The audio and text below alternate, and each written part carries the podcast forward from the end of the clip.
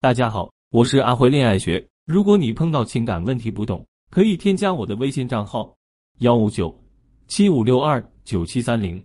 男人为什么不喜欢你呢？其实有很多理由，比如你长得不是他喜欢的那一款，他对你没感觉；你脾气太大，你太强势，你太主动太贴，和你相处像哥们等等。嗯，很多男人选女人也是要感觉，和女人一样，男人也同样的存在恋爱脑。其中沙雕还不少，那种特别不会聊天的沙雕，往往还是个恋爱脑。如果女人也能给男人制造爱情的感觉，男人也会疯狂爱上你。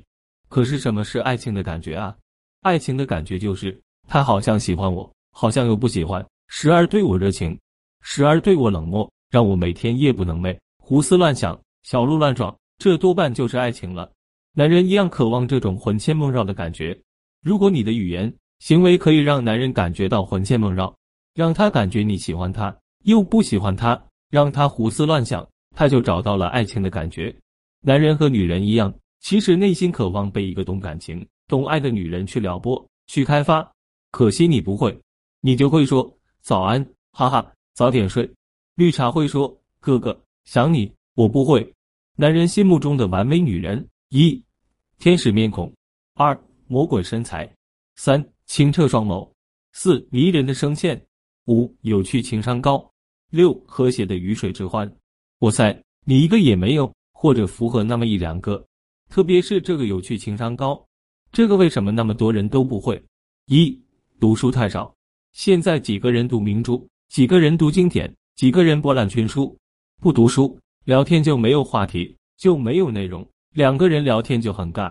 如果你遇上一个无趣的人。两个人大概率在尬聊。如果你遇上一个很有趣的人，他大概率又是一个渣男。说来说去，恋爱谈不好是吃了没文化的亏。二，没有报我的课系统学习，学了我的课就知道，原来心态那么重要。框架决定你们的关系模式，价值决定你能吸引什么男人，推拉决定你们的互动关系。筛选男人是第一重要的事情。如果你不学呢，你就会说我要找个我喜欢的男人。我要嫁给爱情，如此幼稚的话，读书与不读书差异很大，报课与不报课差异很大。